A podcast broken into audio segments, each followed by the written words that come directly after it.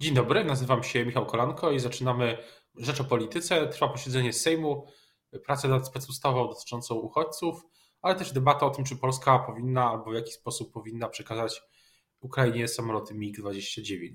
Zapraszam na program. Dzień dobry, a Państwa i moim gościem dzisiaj jest Tomasz Simoniak, wiceszef PO, był szef MON. Dzień dobry.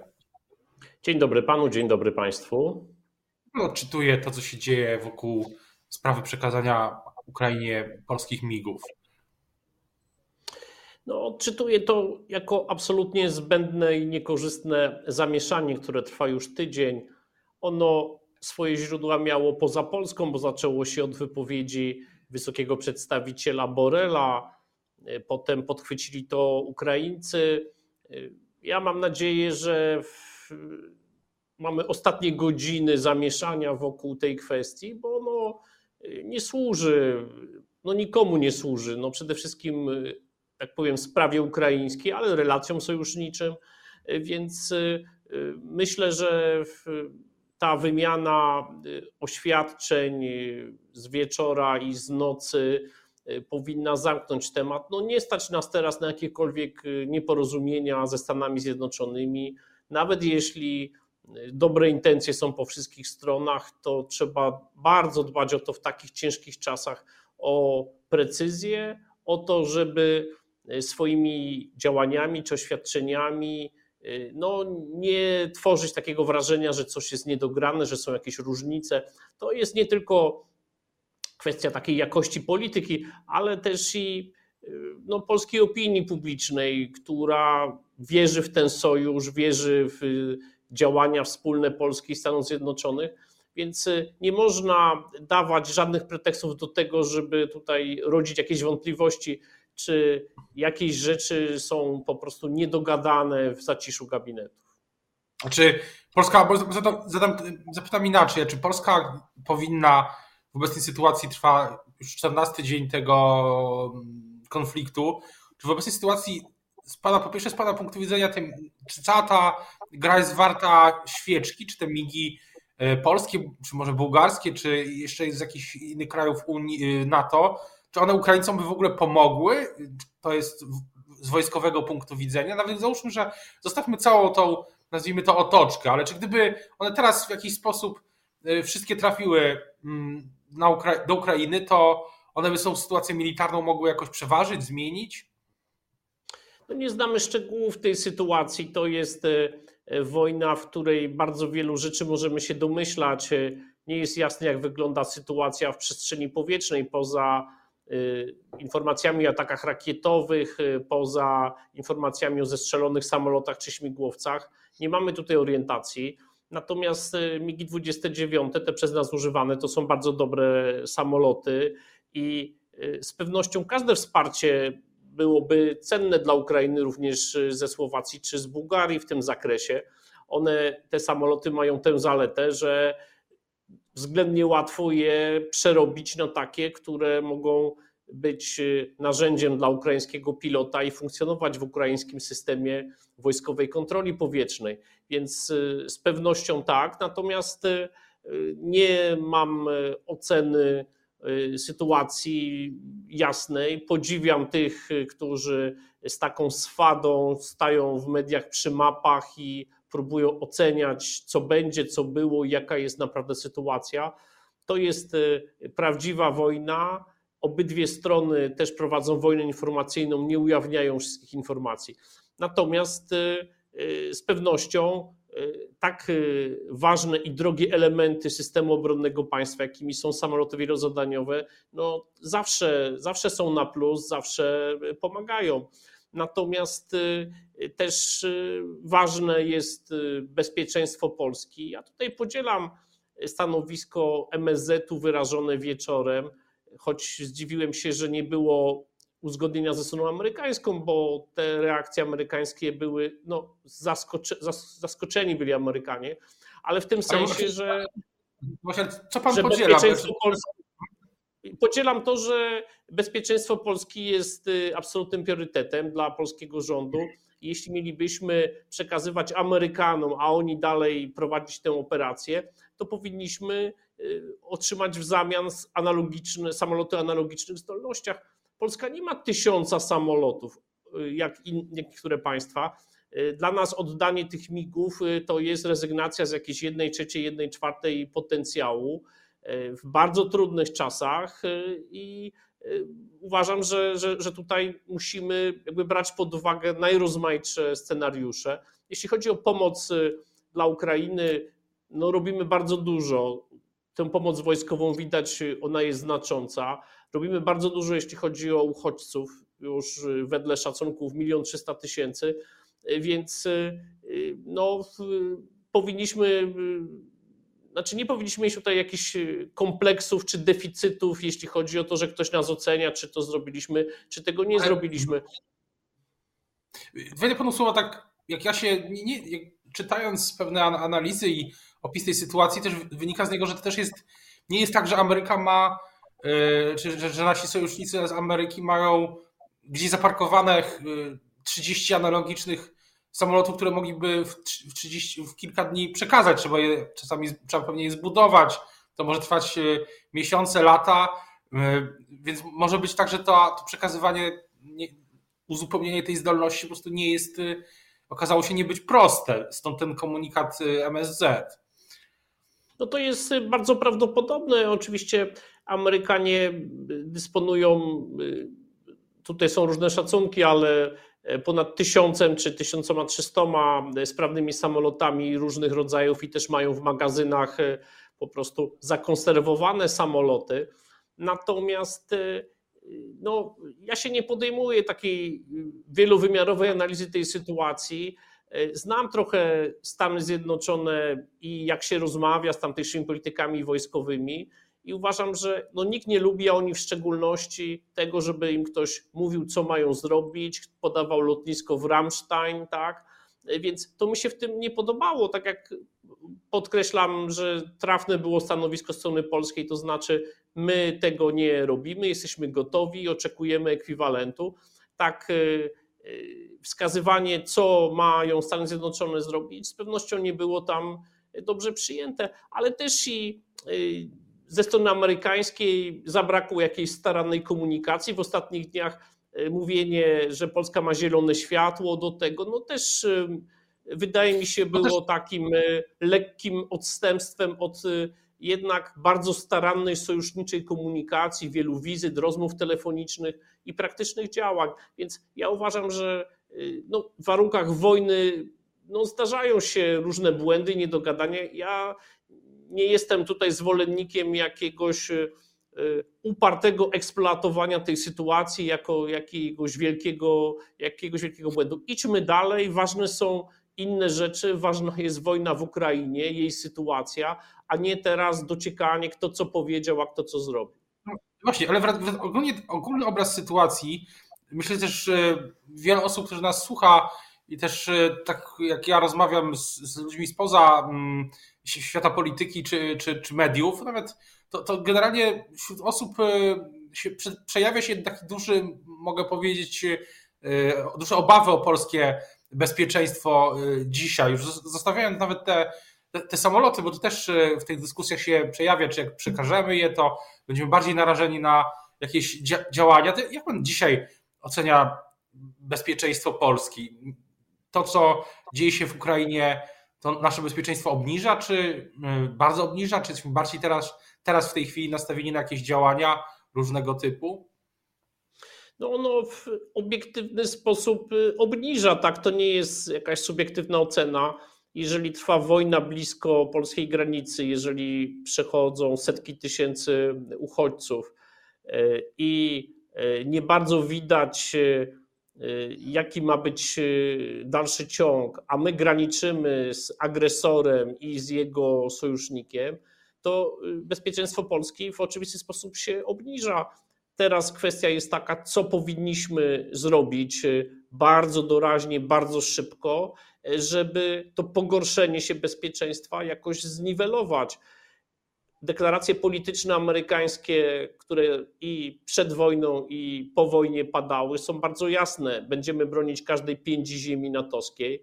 W ślad za tym poszły praktyczne kroki podwojenie liczby żołnierzy, jest z tej nocy zapowiedź przysłania dwóch baterii Patriot, więc w tym takim bardzo krótkookresowym planie działania zostały podjęte. Natomiast i sojuszniczo, i narodowo powinniśmy wyciągnąć daleko idące wnioski z tej sytuacji, bo od 24 lutego świat nie jest taki sam i Polska i jej otoczenie nie jest takie samo. Oczywiście nie wiemy, jak ta wojna się zakończy, natomiast ten kryzys związany z tą wojną, kryzys bezpieczeństwa, kryzys humanitarny będzie trwać długie lata. Tu pewne rzeczy się wydarzyły nieodwracalnie trudno sobie wyobrazić jakiś łatwy powrót do sytuacji, która była przed 24 lutego. Więc musimy z tego wyciągać wnioski i y, wszyscy polscy politycy, y, tak jak to robią zresztą przez ostatnie 30 lat, powinni myśleć o bezpieczeństwie Polski jako absolutnie pierwszej sprawie i wiązać Polskę z Zachodem, Stanami Zjednoczonymi jak się da i zabiegać o to, żeby w efekcie tego, co się dzieje, pojawiły się już trwałe, stałe bazy amerykańskie, y, pełne sprzętu, no trochę tak jak było w Niemczech Zachodnich y, w czasie zimnej wojny. Y, to jest wsparcie gwarancji politycznej po prostu żołnierzami i sprzętem. No, taki świat nam się znowu zrobił od dwóch tygodni, że czołg, samolot, karabin, amunicja mają znaczenie, a nie tylko to, że ma się rację, czy ma się traktaty dobrze podpisane. No, ale też jest pytanie y, o polityczny konsensus w tej sprawie, bo rozmawiałem niedawno z wiceszefem MON, y, Marcinem Ociepą, który jest y, liderem tej frakcji w ramach obozu rządzącego, czyli frakcji odnowa tego stowarzyszenia. I on mi powiedział, że potrzebny jest powrót do konsensusu politycznego, czy to jest w ogóle ostatni moment na taki powrót w trzech sferach głównych, czyli w, w polityce obronnej, polityce bezpieczeństwa i ogólnie rozumianej polityce zagranicznej. Czy pan by się pod czymś takim podpisał? Nie, nie znam tej wypowiedzi pana ministra Ociepy, natomiast y, ona jest w duchu tego, co ja mówię no, no, od, od zawsze, to znaczy od zawsze y, apelowałem, prosiłem o taki konsensus w sprawach bezpieczeństwa narodowego i gdy byłem ministrem obrony, Y, starałem się w takim duchu działać. Nie było sytuacji wojennej, ale zapraszałem y, posłów PiSu, rozmawialiśmy, wspieraliśmy się, ale tutaj dla mnie naturalne było, że opozycja musi wiedzieć i że z opozycją trzeba rozmawiać. W takim duchu też występowałem w ubiegły czwartek w debacie nad projektem ustawy o obronie ojczyzny. Więc jeśli więcej polityków obozu rządowego, akurat pan Marcin Ociepa przy całym szacunku nie reprezentuje tutaj głównego nurtu w PiSie, ale y, ze strony y, wicepremiera Kaczyńskiego czy prezydenta Dudy, y, też uczestnicząc w posiedzeniu Rady Bezpieczeństwa Narodowego, dostrzegam takie myślenie i bardzo jestem z tego zadowolony. I to nie tylko na poziomie deklaracji, ale przecież trwają prace w podkomisji Y, nad y, projektem ustawy o obronie ojczyzny i to są prace inne niż wszystko, co było przez ostatnie 6 lat. To znaczy, y, rozmawiam tutaj z posłem Mroczkiem, z posłem Tomczykiem, którzy są naszymi członkami w tej podkomisji i po prostu no, po raz pierwszy jest normalna dyskusja, nie ma takiego partyjnego układania się, udowadniania, a kto co zrobił 6 lat temu, a kto co zrobił 8 lat temu. Więc to, to jest możliwe i e, im więcej polityków w PiSie będzie tak właśnie myślało, e, to bardzo dobrze. Tym bardziej, że w moim przekonaniu, mówię to z pozycji kogoś, kto kiedyś był ministrem, a teraz jest w opozycji, taki kompromis jest w interesie rządzących. Znaczy, że absolutnie to wzmacnia rządzących, jeżeli E, pewne rzeczy dogrywają razem z opozycją, ustalają, wymieniają się informacjami. Boję się oczywiście, mówiłem o tym w Sejmie mm, tydzień temu, że u nas takie zgody są bardzo krótkie, że pamiętamy, pan redaktor, ja oglądający parę takich momentów, gdzie się wydawało, że polityka stanie się inna, przynajmniej w niektórych sprawach, i to się szybko jakoś rozmywało ale, ale tym razem. Mhm. tylko, Ale że, tym razem że sytuacja jest tak masywna, że może daje nadzieję na trochę inną politykę w tym obszarze przynajmniej. Tak, no bo też zagrożenie chyba, e, tak jak e, wielokrotnie to już padało przez ostatnie dwa tygodnie, w Europie nigdy nie było wojny od, na tą skalę od, od iluś, od, od, od prawie od kilkudziesięciu lat, od zakończenia II wojny światowej, więc to jest nowa, nowa sytuacja. E, inna niż te chwile z historii najnowszej Polski, o których Pan pewnie wspomina, na przykład no inna też od wybuchu pandemii koronawirusa dwa lata temu. Natomiast chciałbym jeszcze zapytać o to Zgromadzenie Narodowe, o dwie rzeczy. Zgromadzenie Narodowe w piątek, pokazujące przeddzień naszej, tam, naszej rocznicy wejścia Polski do NATO. Czy to jest dobry pomysł? Czy to jest coś więcej niż tylko hmm, pewna komunikacja? Jest y, dobra idea. To oczywiście nie jest Zgromadzenie Narodowe, tylko Zgromadzenie Posłów i Senatorów, żeby tutaj być precyzyjnym, no ale w sensie jakby jakości politycznej różnicy tutaj dużej nie ma. E, myślę, że te elementy, które są zapowiadane, mianowicie połączenie z prezydentem Stanów Zjednoczonych, Joe Bidenem i obecność zapowiadana sekretarza generalnego NATO, e, dają tutaj rękojmie do tego, że to będzie taka manifestacja wspólnoty, wspólnoty w Polsce, wspólnoty Polski z Zachodem. Mam nadzieję, że prezydent Andrzej Duda też który ma bardzo dobry czas, tak? Tę prezydenturę odbudował do takiej pozycji, w której potrafi pewne ruchy polityczne, takie jak weta dla Lex TVN czy Lex Czarnek wykonywać oraz wziął na siebie taki ciężar międzynarodowych działań, trochę zastępując premiera czy rząd w pewnych kwestiach, że ten moment piątkowy też wykorzysta do tego, żeby pokazać, że są rzeczy teraz najważniejsze i y, potrzeba trochę innej polityki. Y, a od prezydenta Bidena spodziewam się mocnego potwierdzenia więzi sojuszniczych. To będzie tak naprawdę jego głos do Polaków, y, do sojuszników, do przyjaciół Stanów Zjednoczonych, ludzi, którzy no, zawsze mieli tradycyjnie wysoki poziom takiej proamerykańskości i że no, takim duchu jak prezydent Obama 4 czerwca 2014 roku na Placu Zamkowym bardzo mocno potwierdzi to, że co innego słyszeć na konferencji prasowej z Waszyngtonu, że y, jesteśmy członkiem NATO, będziemy bronieni, a inaczej usłyszeć to z ekranu w polskim parlamencie. Mam nadzieję też na konkrety y, takie, że y, obecność amerykańska będzie zwiększana i utrwalana, w, jeśli chodzi o sprawy wojskowe. Oczywiście to musi y, potrwać, to wymaga y, trochę więcej czasu niż dwa tygodnie, natomiast y, NATO, a Stany Zjednoczone to jakby trzy czwarte potencjału NATO pod każdym względem, musi się zmienić i wrócić do tej pierwotnej roli. Artykuł czwarty, piąty była taka dyskusja przez długie lata, tak się wydaje, po co jest NATO, e, jaką ma teraz tożsamość miało. Tak jak Pan mówi, to już zupełnie na koniec taka dygresja, że, że ta dyskusja może już być po prostu nieaktualna. W tym sensie, że już nie trzeba nowej tożsamości NATO, bo jest potrzebna ta, która była w, przez te 50 y, lat zimnej wojny.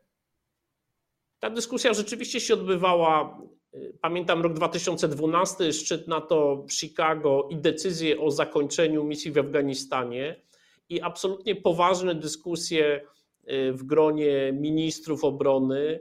No co, co dalej, co teraz z NATO? Ale przyszedł rok 2014, aneksja Krymu i pierwsza faza agresji Rosji i NATO zaczęło działać. Decyzje o wzmocnieniu, powstanie szpicy, decyzje szczytów walijskiego i warszawskiego.